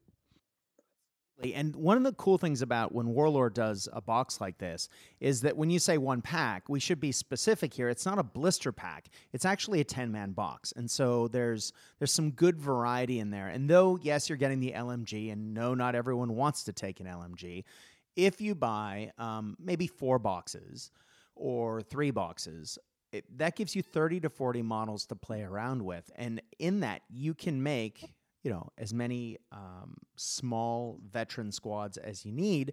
I mean, out of 40, what? You could make, most people run vets in what? Squads of seven? Yeah, six to eight, somewhere in there. So if we ballpark it at seven, you get five, your five infantry choices out of four boxes, and that gives you five leftovers, and four of those are the one LMG per box and one other one that you don't want. However, if you do want to run LMGs, then you're going to have some spare guys kicking around. Yeah, it works. Uh, and I guess that works with a lot of these other ones that we're going to talk about, where there's a 10 man box. But before we move on to the next Warlord box that came out at the exact same time, which would be the NKVD, I do want to talk about a slightly different form of uniform for the Soviet trooper, and that's in the snow onesie. Now, it's not on our list today, but Warlord does make a wonderful box of 10 dudes, just like we talked about uh, a second ago, um, of guys in the snowsuits, the white snowsuits, that match uh, the wonderful page in the Soviet book of Soviets in winter onesies fighting Germans. Now, in the past, I've talked about using Baker Company Finn models for those. Um, however, since then, the Warlord models have come out and they are fantastic. Um, I got a box or three of them um, a little while ago, and they they just wonderful detail. But it should also be mentioned that since that time, artisans also come out with several boxes as well. Uh, now, the artisan models are noticeably bigger than the new Warlord Snowsuit Troopers. The the new Warlord Snow Troop Troop Troopers, I keep tripping over my tongue on that one, um, are a little slighter than uh, some of the Warlord metals of the past. Uh, and the artisan ones are the same old artisan size as always. But man, both look really good. And you could definitely make a full force out of the artisan models. Pete, anything you want to add to that? No, um, I've seen them, and yeah, great, some great new minis coming out for those Soviet onesies, and um, real uh, opportunities to do something slightly different in terms of a winter force. Definitely. And if you want to add um, Soviets in greatcoats to go along with the Soviets in onesies, again, Artisan has wonderful stuff that matches too. And they've come out with several boxes of Soviets in greatcoats. And if you're going down that route, Crusader also has some wonderful uh, Soviets in greatcoat models but I think we could go down that route for a long time. Pete, let's jump over to one of the more controversial units in the Soviet book, um, and that's the NKVD. We often see them on the bolt action tabletop in the form of a commissar, but the NKVD was a much larger force, right? And it was fielded, it fielded its own units with support units, including Katyushas. Uh, um, Pete, can you t- explain the tie to a Katyusha to the NKVD? Because I've heard that before, and I think you would probably be able to talk about that in a little bit more depth. Um, well, as you were sort of saying, Brad, the NKVD, not dissimilar to the SS, was an army within an army in a mm. sense. It was the army owned by the Communist Party, and it wasn't just one or two commissars. They you know, full full units and some of these units were certainly those blocking units that people have you know have probably heard about um, that you know stopped retreats and that sort of thing. But there were plenty of units that um, fought on the front line, and certainly one of the oddities, particularly at the beginning of the war, was that the Katyusha rockets were actually a state secret. They were um, trying to keep them as a surprise, I guess, and um, so they were actually assigned to and manned by the NKVD rather than the regular army. It wasn't until the war had been underway that they started the they started to transfer those Katyusha, Katyusha rockets to uh, regular army forces. So the NKVD is you know, is definitely something you can field as a standalone force. Um, it has been one where figures have been a little hard to get, but there's a a couple more options now to allow you to do the NKVD. So, you, as you've already mentioned, Brad, the Warlord has done another of those 10 figure boxes, and mm-hmm. it's a nice box, um, as, as all Warlord boxes are, I guess. Oh, yeah. Um, and you get you get the usual deal. You get a bunch of figures um, with uh, rifles, LMGs, and I suppose importantly for the NKVD, they've got those very um, unique NKVD caps, yeah. um, which certainly make those figures stand out. Yeah, and you can get one of those caps or something that looks like it on the plastic Soviet sprue. So I know that some people have tried converting units of NKVD um, just using the leftover caps from their plastics when they're making them. But if you're looking for something where the uniforms are perhaps a little bit more um, authentic, um, instead of just using the mass produced uniforms for the bodies and then with the caps, and that did happen in the war, um, the, the yep. Warlord box definitely works for that. But I actually own an NKVD entire army, and they are made up of the Blacktree design models. Now, Blacktree hasn't had one of their legendary sales in a long time. They do have regular rolling sales on um, parts of their line, but of course, they're not the big sales that they had years ago. But during one of those sales, I bought a, a massive collection of their NKVD models. Um, they have models with SMGs, they have models with rifles, they have uh, three separate medium machine gun teams uh, and assorted characters. Now, of course, those medium machine gun teams, um, if you've watched uh, Enemy at the Gates, you'll know that sometimes they set up those machine guns behind their own troops to keep them from running away, which is why Blacktree has three separate teams. Um, but they also make tank rider models, which are literally the NKVD models that they sell in caps, but with helmets on. And NKVD forces, of course, wore helmets in combat. So if you're looking to add additional forces, um, if you look at that blister, it works perfectly well as well. Pete, have you any experience with those models yourself? Uh, I haven't haven't had the Blacktree KVD ones, but I got plenty of Blacktree minis, and look, they've I guess they're a bit older in style, but they're nice and solid. I find them quite a joy to paint because yeah. the, the sculpting is simple, but I think solid, and so I've I've really liked them for my Fallschirmjäger, and um, yeah, definitely I have looked at them on more than one occasion to um, start an NKVD force like you have already done. Yeah, I've painted up a couple of units of their um, sailors, which Soviet sa- sailors, which we'll get to in just a sec. And yeah, as you say, they are relatively simple compared to um, some of the detail on some of the more recent sculpts by Artisan or Warlord or Empress, but they have the detail in the right places. So when you go to mass paint an army, the Black Tree design models, not all of them, mind you, but most of them surprisingly good. I know yeah. that they had a rap for a little while of, you know, not being as good. Uh, I think mainly because they were a lot cheaper because of the sales. And people just equated, oh, you know, they're cheaper, they have a little bit less detail, they're not as good. But man, there's some great models in their range. And if you're looking for little bits and pieces, no matter what major army you're rocking in World War II, highly recommend, man. Their uh, Italian stuff is actually really good too. Um, and I've been converting those models for a while. So yeah, Black Tree Designs, yep. big fan. Um, one last mention, and this is this was a relatively new find for me, is um, Gaddis Gaming, and I've mentioned them in other contexts, but they're yeah. a company that took over um, the old Battle Honors line. oh, um, nice, yeah. Uh, now, there, I finally managed to get my hands on some uh, about two weeks ago. Actually, I saw some of their Finns and had a look at their size, and I had been a bit concerned because people had said previously they're 25 mil. Um, I look if they were 25 mil, it was a big 25 mil. It was sort of like must have been heroic 25 mil because looking at them, I think they look fine compared to Warlord metals. They certainly look fine next to my Marines, um, my Warlord metal Marines. So um, I would definitely put them on the list of ones that you could mix in. And what is really good about those for NKVD in particular, they do a very nice um, pack of specialists. So like a sniper, flamethrower anti tank weapon and pound, Panzerfaust. So, nice. So it just um, fills those gaps that actually aren't filled by any of the other ranges. Not to mention the fact that they do also offer just a whole bunch of NKVD um, infantry op models as well, um, both in um, summer and winter dress. So plenty of options there. Definitely.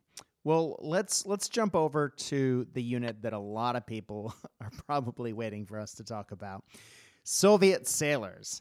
Uh, unlike German, US, and UK sailors, the Soviet naval infantry played a high profile role in World War II ground combat, earning them the nickname the Black Death. How cool is that, right? Uh, in addition to providing troops for many major land battles, the naval infantry also undertook a number of amphibious actions on the Eastern Front. Now, these guys are notably called the Black Death because they wore dark blue and or black uniforms. They look very striking on the tabletop. In, you know, bolt action, you often see forces laid out in various shades of green and khaki. Not these guys. They are black and blue, and that's it. And man, when you see an army on the tabletop of these guys, you stop and look because they don't look like any other bolt action army. Pete, start us out with Warlord, man. Talk to us about them because Warlord has had a range of models over the years, um, and they've sort of compressed them into the 10 man box, right? Yeah, again, another 10 man box.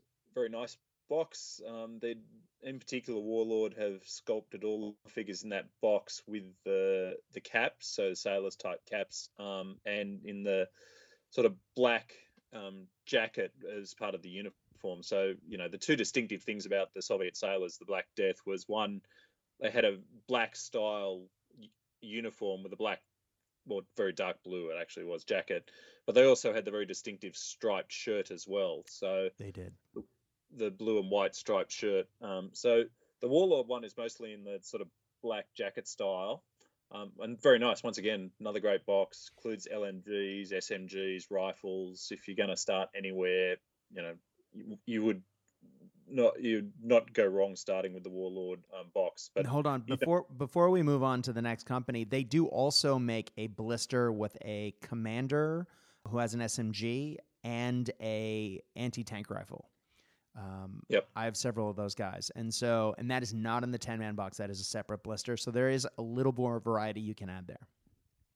Yeah, I mean you've you own them, so what do you think of them, Brad? I love them. I absolutely adore those models. Um, my sale, I've had multiple versions of this army. Um, I painted a lot of the models over the years, and I've sold a lot of them. Sadly, um, uh, many of them have never gotten beyond being primed black to my um, to my to my chagrin. That said, uh, the Warlord models are my favorite. I do have a lot of the Black Tree models, and I love those as well. But Warlord are are my favorite ones. The detail is a little bit finer, um, and the Black Tree. And we might as well talk about Black Tree at this point as well. Um, they have yep. three packs of naval infantry and a Maxim LMG team. They, what's interesting with them is they're all armed with submachine guns. All the Black Tree models, you cannot get them in anything but submachine guns. So you can't have an LMG, you can't have rifles. And they are mostly, if not all, wearing um, those padded tan slash khaki jackets. So they are not the all black. So if you're going for all black, then you definitely want to go somewhere else than the Black Tree models. That said, they look really nice when mixed in with an army that is majority black and blue. Just having that splash of khaki really sort of brings it back to the bolt action tabletop and is also a nice break when you're painting. Um, so yeah, that that's where I'm at with uh, the Black Tree. I like both, as I said. I think the Black Tree Soviet faces um, are really well done. Uh, and I just really enjoy painting them. That said, the Warlord are my favorites. So yep. yeah. Pete, Artisan now makes several packs of these, right?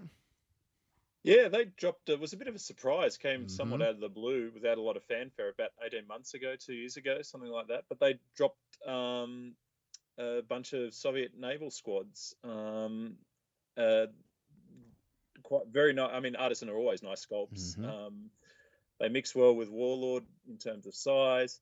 And what I like about the artisan packs in particular, they've got a little more variety. They've got the not only sculpted similar to the Warlord with a sort of like black jacket, but they also do some more in that casual um, sort of naval rig with the, the shirt that I was mm-hmm. talking about.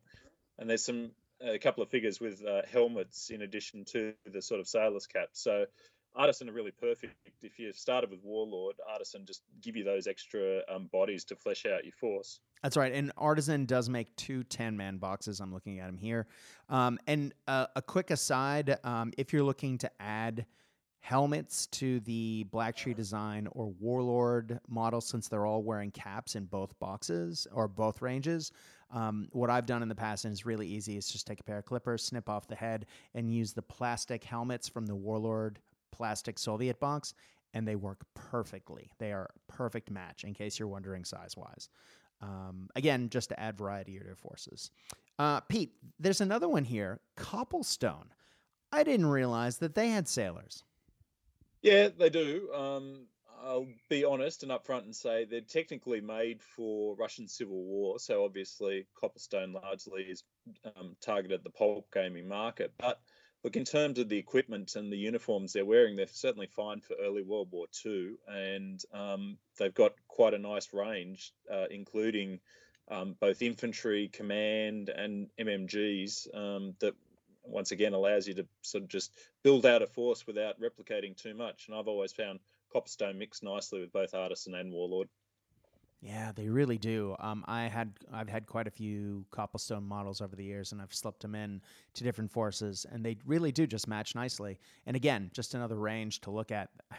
There's only a couple in out there, right? Uh, I think we could probably talk Soviets all day long, but again, if you're looking for Soviets, so many Soviet troops, even the sailors, even the paratroopers, even uh, even at points the NKVD, they all wore those general Soviet fatigues um, that we saw on every other Soviet trooper, it seems, in World War II. So, which is why if you are just painting the general guys with the green helmet and you know the the, the khaki uniform with the the the blanket tied over their shoulder, you can use those for a huge variety of units in that book, even though there are countless models or countless units, it seems, in that book. Um, a small variety of models will represent most of them. Uh, so rather than banging on about Soviets all day, I think we've given a fair representation of the models. Pete, shall we move on to Japan, um, the the lesser known major power? Um, I, I guess the last of the major power books, of course, is the Japanese. And due to the length of the Japanese War, which arguably started in the mid 1930s, and the rampant inter service and inter command rivalries that Japan ultimately fielded, a number of unique units, however, only have found their way, only a few have found their way into miniature ranges so far.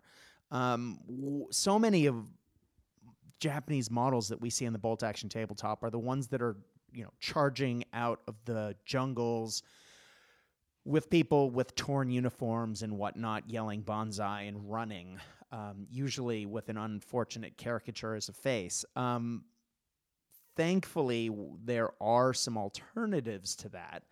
Um, I know a couple of people have asked me in the past. Um, I have a greatcoat Japanese army that I made using the Soviet greatcoat models, the plastic Soviet warlord models. Um, and I just kit bash those with the plastic warlord Japanese models, and they worked really well together. So if you're looking for something that's a little different, like the battle, if you want to fight in China, for example, where it was colder, colder climates, you could do that. However, um, shall we jump over to some specialist troop types? Now, I know that you and I are both very excited about one type of Japanese trooper in particular, the paratroopers. Um, I'll let you dig into this one, Pete, because I could talk Japanese paratroopers all day, and I'm sure we'll do a podcast on one soon. yeah, look, uh, the Japanese were the exact opposite of the Russians we just talked about. The Japanese came to airborne forces quite late. It wasn't actually until uh, really they saw what the Germans did in the Blitzkrieg that they put real effort into developing paratroopers. Um, but as with all things in Japan, because the uh, army and navy hated each other so much, they had to both develop their own paratroopers. So you had mm-hmm. the army paratroopers and you had the navy paratroopers, um, which is uh, not unusual for Jap- Japanese forces. But um, the good news is that uh, Company B makes both. They, they do. do both Army paratroopers and Navy paratroopers. So whatever whatever side of the Civil War you prefer, you can play. Now you have the naval ones, right? I have both. Okay, I have the Army ones. So there we go. Yeah. Uh, and the company B models, they are nice. Um, I know that some people uh, haven't always enjoyed all of the sculpting on them. Um, some of the ones we may have mentioned in a previous episode earlier today with the Philippines lines. I know that sometimes people grumble. I'm really happy with the paratrooper models that I got. I think they're great. Uh, Pete, how about you? Yeah, I got a stack of them in front of me right now. Um, they're some of the best sculpts, not just by Company B, but I think any Japanese minis I've seen. They're really nice. Yeah, agreed. Agreed. And of course, we can talk Warlord models all day long. They do the more generalist stuff. But if we're going to get off there, um, we can talk a little bit about the SNLF. The Japanese Marines were known as the Specialist Naval Landing Force and fought in many key battles uh, across the Pacific. These troops initially had quite distinctive uniforms um, that were different from the Army because they had unique helmets, uh, kit, and they had a different uniform color. Um, although, as the war progressed and supplies got strained, um, they started to wear a lot of the same uniforms as the Army. So, gives you an opportunity to maybe do some kit bashing if you're going for later war. Um, starting with Warlord, because we did say I started by talking about that. Um, Warlord makes a box of 32 SNLF figures. It's the Japanese plastics, but with extra metal bits for heads and some specific kit items. Uh, Pete, do you want to dig into them a little bit more?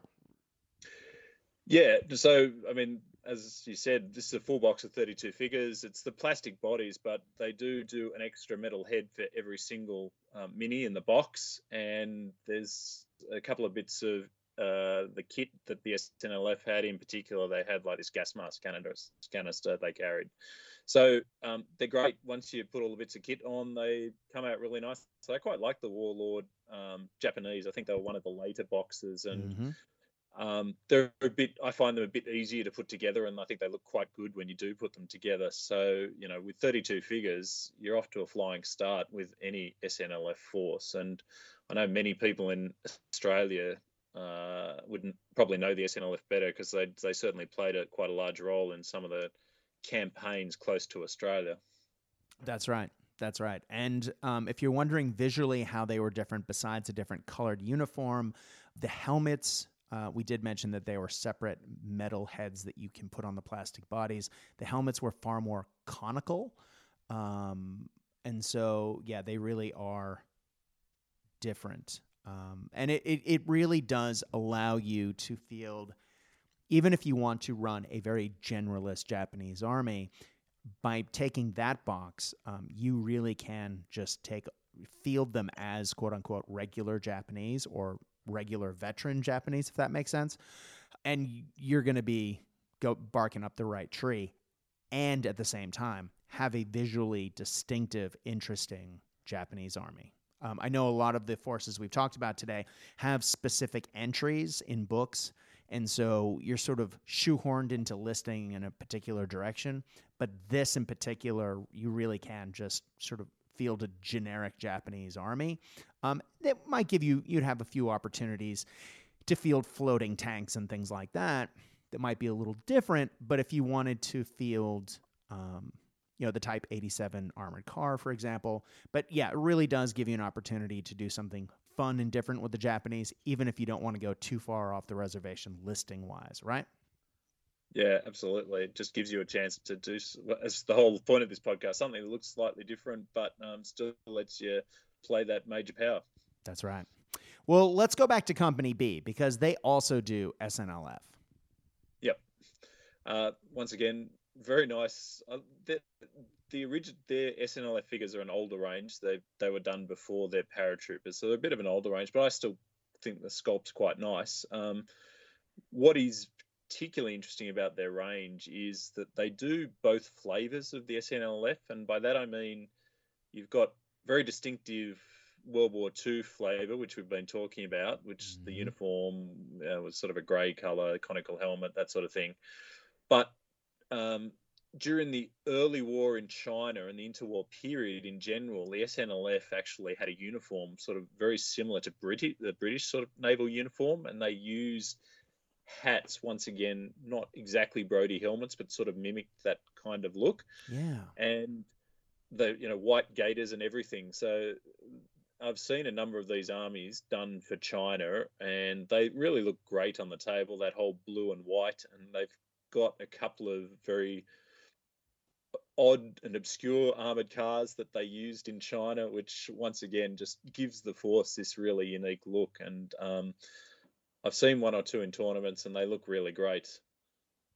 Yeah, while you were talking, I looked up the models, and yeah, they really do look different um, with the Brodie helmets and the blue uniforms with uh, white. They, they're gaiters, not puttees. Uh, but yeah, they they really don't look anything like anything you'd face in a Japanese army, or you know you'd be used to facing in a Japanese army. That's really cool. Um, yeah, Company B. Yep. There you go. Um, now, Wartime Miniatures, another Australian company. Um, can you talk to us a little bit about their range? Yeah, they're kind of an honourable mention, I guess. Wartime Miniatures kickstarted a range about four years ago now, I want to say. Um, mm-hmm. Really nice, really large range, large range with guns um, and a whole bunch of different infantry and support weapons um, all metals, nice sculpts. Unfortunately, the company has been on hiatus for a while. The guy who runs it has been taking a break. Um, he does plan to come back from a couple of comments he's made, but when and if the range will be available again, don't know. Mm. But look, if you see some packs of these, definitely worth picking up. They um, mix well in size with Warlord and Company B, and um, I, yeah, it's just a particularly their weapons. They got a re- did a really great range of weapons. And it's just a shame you can't pick them up anymore. But you can still see pictures of the range, and if you can find them somewhere uh, or someone wants to move them on, grab them. Yeah, definitely. And so many times we see those on buy swap sell groups, right? That that people say, hey, I have these, but they don't necessarily, you know, post pictures. Um, but if you hear of the wartime SNLF models, definitely worth checking out. I agree, they were great models. Um, pulp figures. Uh, I don't think I know these models. Pete, can you talk to us a little bit about this? Yeah, they're, they're once again um, going into my uh, pulp background. Uh, it's a Canadian company. He makes a whole bunch of different pulp ranges, and one of them is uh, a Japanese range that it is those early war figures in the British style uniforms. Um, does some nice caps and helmets. Uh, I mention them because he, there's a bunch of characters in there which look really great um, and just would mix well with uh, the Warlord figures and the Company B figures, and they just allow you to put some characters literally into your force if you want to do have something a little bit different. You know, it, it's pulp, so you got big flag waving guys, big charging guys, you know that sort of thing. I have found these while you were talking. And again, yeah, this is the exact same uniform that we were talking about a second ago, the Company B does. These look sensational. As you say, they're a little chunkier. Um, we talked about them before, but mate, you could make a brilliant army out of these. Um, they have some in soft hats, some in helmets. Um, you have command models, you have machine guns, and there's a flag bearer. I think you could definitely do a lot with this. Um, you're going to be a, l- a little light on the ground with SMGs because everyone seems to be carrying a rifle, a pistol, or a sword, uh, if going by the, the officers. Um, but if you're looking at the Japanese book, there aren't a lot of submachine guns in there anyway. So I think, yeah, you could absolutely make a cool army out of these. And now I'm staring at this range, Pete. Thanks. Don't worry, we've got one, of we've got a couple more distractions. Oh, Jesus, I hope so. Um, now, for those keeping track at home, you will have noticed that we have hit the five major powers in bolt action. However, when we did the minor episode, we did not hit the two big minors. Uh, and there's a lot of ground left to cover. So uh, please stay with us for the next little bit while we dig into Italy and France. Um, let's talk about Italy. I'm a big fan of those guys. Now, reserve troops. Um, Italians are well covered with a number of desert and European ranges available, um, particularly since Warlord is about to release Plastic Italians. Yes. However, if you want to do something different, Pete, talk to us about Empress because they do a lot of great stuff, right? They do, and I think we mentioned them in the minor powers range for a couple of things. Mhm. But um, one of the things they do is a Spanish Civil War range, and within that Spanish Civil War range, there's some Italian infantry. And why that is interesting, at least to me, was that you know when you read through um, the uniforms of books and the sorry the armies of books Mhm. with those uniform pictures, the one on the Italians has um, a Sic- Sicilian res- um, coastal defense troops, i.e., reserve troops. Mhm. And the interesting thing is, he's wearing um, the interwar Italian helmet, which is an Adrian style helmet, the French style helmet. And I just thought, that looks really cool, an Italian with that helmet. So after searching for a long time, I came across this range, and because it's Spanish Civil War, it's a bunch of Italians wearing these um, interwar style helmets. So one of my armies in the lead queue is um, a Sicilian coastal defense force with uh, some guns and a bunch of Italians in Adrian helmets. So I thought uh, someone else might want to see if they can beat me to getting it on the table. They actually have some really nice artillery pieces too. The Mouth of Madness um, heard that I was digging into Italians a while back and gifted me a little baggie of bits and pieces, um, including two Italian artillery pieces um, that are from Empress, and they are really nice models. So, uh, highly recommend. Uh, from what I've seen, and I know that Lachlan mixed in um, some Empress models with his Italians way back when as well. Um, but let's talk about something that looks completely different for the Italians, and and yeah, and really can give you an opportunity to field something really cool and different on the uh, bolt action tabletop if you're looking to do it, and that's the Asakari. Um, or Ascari. I, I never know how to quite pronounce that. Pete, um, let's talk about those colonial troops. I think it's a Ascari, but um, if anyone wants to write hate mail, it's what, what's your email address, Brad? I am not saying that on this podcast. uh, yeah, no. So I mean, like pretty much all colonial powers, the Italians recruited um, for local forces in Africa, which were went by the sort of generic name of Ascari.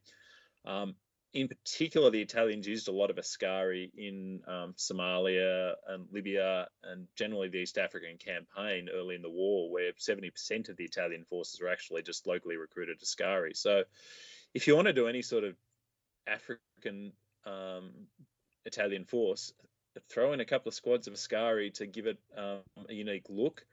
Not surprisingly, one of the best places to find a number of options is Ascari miniatures. Who would have thought? Who would have thought? Yeah. so they actually make a couple of different distinctive Ascari types for Somalia, Libya, and um, uh, some Muslim specific Ascari that the, the Italians brought together. But also, you can continue to go back to the Empress um, website. They have several very nice packs of Italian Ascari um, as part of their Italian colonial range um, which is mainly, once again, covers the sort of Somali conflict. But Empress, yeah, as you previously said, Brad, very nice sculpts, great place if you're um, building an Italian force. You can get both your World War II Italians and some Ascari in there just to make something that looks different from everyone else. Now, Brigade also do a five man pack of Ascari. Oh, actually, I think they might do two. Um, in their ends of the Earth range, uh, I'm looking here and it says Ascari Pack One, but it appears to be one of one. Uh, so if you're looking for Ascari troops in shorts, uh, Brigade on, in their ends of the Earth range uh, have you covered. Uh, and again, I've seen those in person, and those are really nice models too. So yeah, Yep. sounds good. Uh, Pete, shall we move on to France?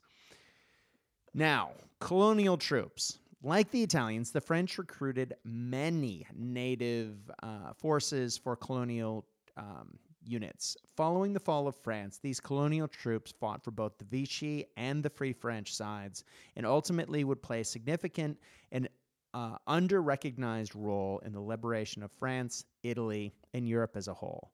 Um, now, for those familiar with the olden uh, days of boltaction.net, which is now the uh, Bolt Action Alliance, Patch painted up, uh, and actually, I guess Brian did too, uh, many of these units.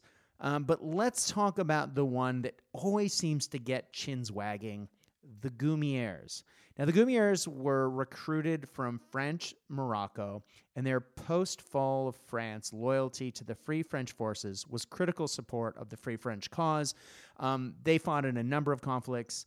Um, Monte Cassino is one that's jumping to the, the forefront of my mind. Um, but these guys were super distinctive looking. Peter, talk to us about what made them different and what makes these look awesome on the tabletop. Um, I, I don't mean any disrespect by this, but it's the bathrobes. exactly. I was going to say. I was glad you said that. It's robes, right? Um, uh, I, I, yeah. I mean, you know, that's probably the best way to describe it in a non-visual medium. Um, go and look it up. But I mean, basically, they have um, robes which, uh, you know, have a hood attached to them. So, uh, but very distinctive in the sense that they've got um, quite uh, distinctive patterns, stripes, quite yeah. colourful, um, and they, as you say, when painted up by the likes of Patch and Brian, mm-hmm. they they are just outstanding. Like they just make any force absolutely pop. And the artisan fortunately does four packs, mm-hmm. um, three of infantry and one of a command, which is pretty much enough to do a force. It is, and just like the Soviet Black Death army, once you see a force of these on the tabletop, you know y- you stop dead on the table. If you're walking through a big tournament and you're looking around at army after army, when you see one of those, it's visually striking. Like you really do, it's eye catching. And again, though there are units, actually, they do have a unit in the French book. So you would be painting yourself into a corner a little bit as far as listing opportunities goes, but thanks to the general nature of how listing works in bolt action anyway, you're going to have a lot of rifles, you're going to have some SMGs, and you're going to have an LMG here and there. So I think, um, as you say, with those three packs of uh, troops and the one command pack that Artisan makes, you could really easily kit out an entire army, especially if you wanted to reposition a few heads just to add a little variety. Man, this is still one of those forces that if I was comfortable painting stripes on uh, wavy surfaces, this would be the army for me. I've been wanting to do these guys forever, and there is just no no way I'm painting that. Um, Pete, I'm gonna butcher this. Please tell us the T word next. uh, Tirailleurs, I think. Yes. But, uh, yes. So, I mean, this basically just the French version of Askaris. So these are these are troops that they recruited locally through their colonial empire um, like the Goumiers, but Tirailleurs was more a general term for any of their any of their empire forces, um, and they were particularly um, saw a lot of action with the Vichy in North Africa. So if you want to build out a Vichy force, they're great to add to that. But mm-hmm. they fought on both sides. Um, Warlord again, ten man box, uh, and interestingly, it it does include an LMG, a rifle, but also um, a grenade rifle figure. So nice. um, one, one of the joys of the French book is the uh, grenade rifle. Um, Perry Miniatures, of course, uh, does a great range of Senegalese tirailleurs. Um, th- a whole three packs. They do command, MMG, mortar, um, mainly as part, I think, for primarily for Vichy forces. Mm-hmm. And your last option is um, Crusader Miniatures, and they do four again four packs of Senegalese um, LMGs, rifles, and rifle grenades again. So uh, you can really go to town on um, uh, kitting out a Tirailleurs force um, for North Africa, and once again do something different. I often see one squad of these guys because they're tough fighters. Mm-hmm. Uh, but look, I'd love to see a whole force of them one day. And again, they have the distinctive, uh, they're red fezzes, right? I'm not making that up. Yeah, the um, Senegalese, yes, have the red fezzes, yes. Yeah. So again, the well, the Senegalese version of these anyway. Um, again, visually striking, um, where you see the French long coats um, with those red fezzes. It makes for a visually striking army. That yeah, it, it looks yeah. great on the tabletop. Um, well, yeah. sorry, go ahead. I was just going to say, matching them, Perry Miniatures also does um, French Vichy forces. So um, you can mix and match. You can do one or the other, but um, the Perry does. Spe- I think they're the only people who does specific Vichy forces. I mean, you can paint up any French and call them Vichy, but mm-hmm. The Perrys go that extra mile. They, it's quite. It's a dedicated range, and it reflects the fact that the Vichy were continuing to use older style equipment. Um, just because they're often cut off from France and they didn't get much support from the Germans. So it's a really nice range, and you mix in a couple of those Tirailleur packs, and um, it, I think once again a really distinctive force. Exactly right. Um, well, let's talk about French motorized troops uh, because between the the War of France reestablishing several uh, cavalry quote unquote dragoon units as mechanized troops under the designation of dragoons. Uh, was it Portes? Portes I I think it's Portes, but um, yeah. so I, these. Go ahead. I was just going to say, um, yeah, between the wars, they, like a lot of nations, they started converting cavalry to, to motorized slash mechanized troops. Um, and uh, they gave them quite distinctive uniforms, um, different from the normal French. And so uh, for an early war force, if you want to do something different besides an Adrian helmet with a big greatcoat, um, mm-hmm. doing these guys is a perfect way. And uh, they've got a bit of a bump recently. They got a bit more of a profile because Crusader Miniatures dropped a range uh, once again. I think about two two and a half years ago. Mm-hmm. Um, of these guys, and it's quite extensive. It's really very good. Yeah, it's a lot of models, right? yeah, you've got infantry, command, support weapons, and I guess most importantly, what's attracted a lot of attention is they do um, packs of motorcycles for these guys. So they seem to have trouble keeping them on the shelves. They seem pretty popular. That's awesome, man. I love it when uh, a company leans into a particular nation and really does give you the options to to, to play it at you know all the uh, all the different units in that army. It's cool, yeah. And it's 17 packs that Crusader makes. You know, often when we're talking through this list today, yeah, a company makes three or four packs or maybe five packs if you're really lucky. 17. Wow, you could really kit out an army with that. Um, let's talk Gaddis Games because they also make models that work for these, right? Yeah. So once again, digging into their catalog as I've once I found them and started figuring out what they do, I have to say their website is terrible. they, they make some nice minis, but their website is terrible to use. So it's taken me a while to actually find what they offer. But um, uh, they do do within their French range. They do a couple of interesting things, and um, one of them is packs, several packs of those mechanized troops, along with support weapons. So um, it's a great place. From everything I, I saw of the Gaddis miniatures a couple of weeks ago, they'd mix fine with Crusader. So between Crusader and Gaddis, I mean, you're more than covered if you want to do a distinctive early war French mechanized motorized force. Sounds good. Well, I think that takes us to our last entry. I know it's been a bit of a marathon today, Pete, but why don't you take us out? Talk to us about French Alpine troops. Yeah, so I thought I'd add this one just to finish with the big French berets. So the Chasseurs yes. Alpines. Um, once again, apologies for butchering that. Uh, but these are the guys with the really, really big black berets, like not just a beret, but a, a huge beret. Um, so love it. They're, they're known as the Blue Devils because they had these very distinctive blue uniforms along with their very big berets. But um, I kind of got interested in these guys because they actually it's a little known part of the beginning of the Second World War, but towards the end of the Blitzkrieg, the, the Italians decided they wanted to join in the invasion of France, um, uh, just to say they were part of the victor, victorious side with the Germans. Um, so they tried to in, invade through the mountains, um, and these um, chasseurs Chasseurs pretty much stopped them cold. I mean, it was brutal fighting, and the Italians made very little progress against these guys. It was basically the fact that the, the Germans completely defeated the rest of the French army, which let the Italians off the hook. So these guys are an impressive force, and they're one that I've thought about doing on a number of occasions. And as I say, finally, Gaddis Gaming um, has made the Battle Honours Rangers available again, and they do seven packs of these Alpine troops, uh, which include a number of support weapons um, and even um, guns like the 75 millimeter howitzer. So you can definitely do an Alpine force with uh, what Gaddis is offering. That's awesome.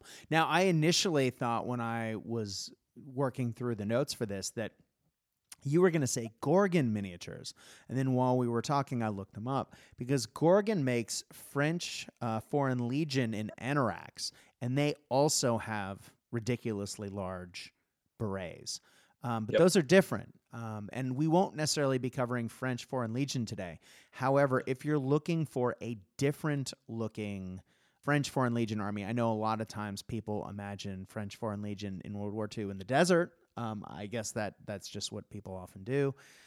If you're looking for a cold weather version, Gorgon Miniatures makes some great models, and we talked about them in the minor powers. Um, and I I did think that they were worth a mention. Pete, are we forgetting anything? I mean, we've we've kind of hit all the majors here, and it's taken two hours, but I think uh, we've given folks some ideas on where to find some cool models. Look, I mean, I hope everyone has at least got one idea out of this, and I hope that uh, at least uh, some people are already planning on um, where to uh, misspend their money. I know what you're talking about, Pete. Uh, speaking of the Japanese pulp models, um, I think walking out of today, the three things I'm most excited about are one, that Japanese pulp sailor range, two, um, I'm very interested in the Gaddis uh, Alpine French troops. And now I really want to go look at those Crusader uh, uh, Dragoon models. And man, you're a bad person, Pete, because I have yet, of all my years, I have yet to get a French army. Ooh. Yep lots of lots of tempting stuff there. My finger is poised over the NKVD and, uh, like you, the motorized French, the drag the, the dragoons. So, um, but so many things already in the uh, the lead pile. in the kitty, um, yeah. I'm managing to hold fire at the moment. Yeah, I I still have that. Um, I, I bought the not um, a Romanian army uh, a year ago, and I've yet to pull those out of the box. So I, I'm, I'm holding fast at the moment, but I do have uh, quite a quite a few Italians that are base coated, washed, and the first level of uh, highlights have been put on them. They just have three more levels to go, and uh, I'm I'm ready to field a desert Italian force. I just need to muster the courage to uh, sit down and really hammer those out. But I guess that's the the subject of a podcast for another day. Yep. Pete, thank you so much for helping me to compile this list today. Um, for those who are wondering, we are reading off of notes, a little more static notes than perhaps usual uh, on this podcast. I tend to free form a lot of things, I work from an outline. But Pete put in a monumental amount of work and put together the most comprehensive list of models I've ever seen uh, and emailed it to me and asked, uh, you know, he's like, oh, yeah, is this okay? And I looked at it and went, that includes everything on my list and then way more. So, Pete, I have to doff my hat to you as always. You were absolutely the perfect guest for this episode. Thank you so much for all your hard work. And, ladies and gentlemen, if you see Pete West anywhere near a bar at one of these events, please buy him a beer or a beverage of his choice because um, the hard work that he's put forward in this episode is deserving of that. And the minor powers as well. Seriously, Pete, thank you so much. It's it's been an amazing amount of work. Thank you, Brad. Much appreciated. And if anyone wants to go back and check any of those references without actually going back and listening to the whole episode, Um, all the information in the Minor Powers episodes and this episode is up on uh, my website, uh, which is a new venture I've leapt into, and the website is Bolt Alt Action, so B O L T A L T Action, all one word. So if you want to find any of these links or just refresh your memory about any of the things we've mentioned, it is all there. I'm so glad you jumped to that segue because that was literally my next talking point. Pete, what else can they find in, at that website? Because that is, I mean, there is a significant list of resources on that website that you are not mentioning. Um, you're just mentioning one document out of many. You have tons of alternative or additional army lists uh, for bolt action. Uh, some of them have made their way into bolt action books officially, but you're you've posted the early original versions of those lists. But there are tons of alternative lists, both that you have written and other people have written. Um, there are mission packs. Tell us what else people can find there because this is a hell of a find. It's Bolt Alt. Is that right? Yep, Bolt Alt Action, all one word. So B O L T A L T Action, all one word. So it started out as just a place. It was meant to be one page, just to um, drop my um, alternative army list that I do. As some people know, I've released mm-hmm. um, an army list for Denmark, one for Bulgaria, and um, most recently I put out one for Croatia. Uh, but you know, as I was building, I thought, oh, it'd be people would probably find this useful and that useful, and oh, I've got all this information I gathered for this podcast with Brad about minor powers, and so it just kept growing and growing. But there's a bunch of resources on there now, as I say, minis uh, information. There's information on 3D printing sources, um, which we haven't touched on today. So mm-hmm. if you're mm-hmm. looking for any 3D prints to support any of these armies, um, and as Brad said, there's a bunch of resources which I've just gathered from places. So um, scenario lists, painting guides, anything I thought people might find useful. So, and I and I do actually run a news blog there as well. So I just try and keep up to date, particularly on stuff that's happening for minor powers, but really any news that's of relevance to bolt action. So um, hope people find it useful, and if you've got any ideas, uh, drop me a line. If for some reason you're having trouble finding it and it's Bolt Alt Action, B O L T A L T Action, please go to the Cast Dice Facebook page. Um, find the this episode. Uh, there will be a post for it. There always is for every episode.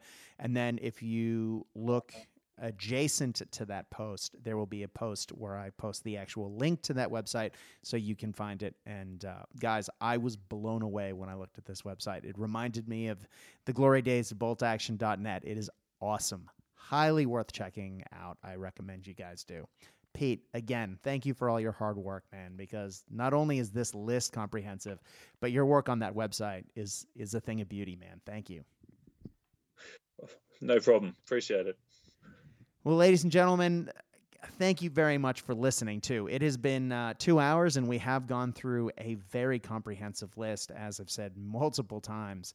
Um, if we've missed something uh, that you think is noteworthy, that you think that I should post to the Cast Dice page that people should see, uh, I know that people get really uh, passionate about particular ranges of models.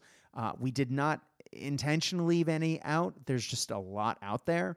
Um, if you feel like you your particular favorite's been hard done by, please message Cast Dice, C A S T D I C E on Facebook. Uh, if you send us a message, you're guaranteed reply by me. Hi, my name is Brad. Um, just remember that I am in Australia and I am working a lot. So I may not get to you right away, but you're usually guaranteed a response within 12 hours at the absolute latest. I guess that's about it, Pete. Um, thank you again. And uh, I guess, as our buddy Casey always says, when you're playing the games that we know and love, I hope your dice roll hot. I hope your beverages are cold. But more than anything else, we at Cast Dice hope that you are having fun. Stay safe out there, guys. Good night.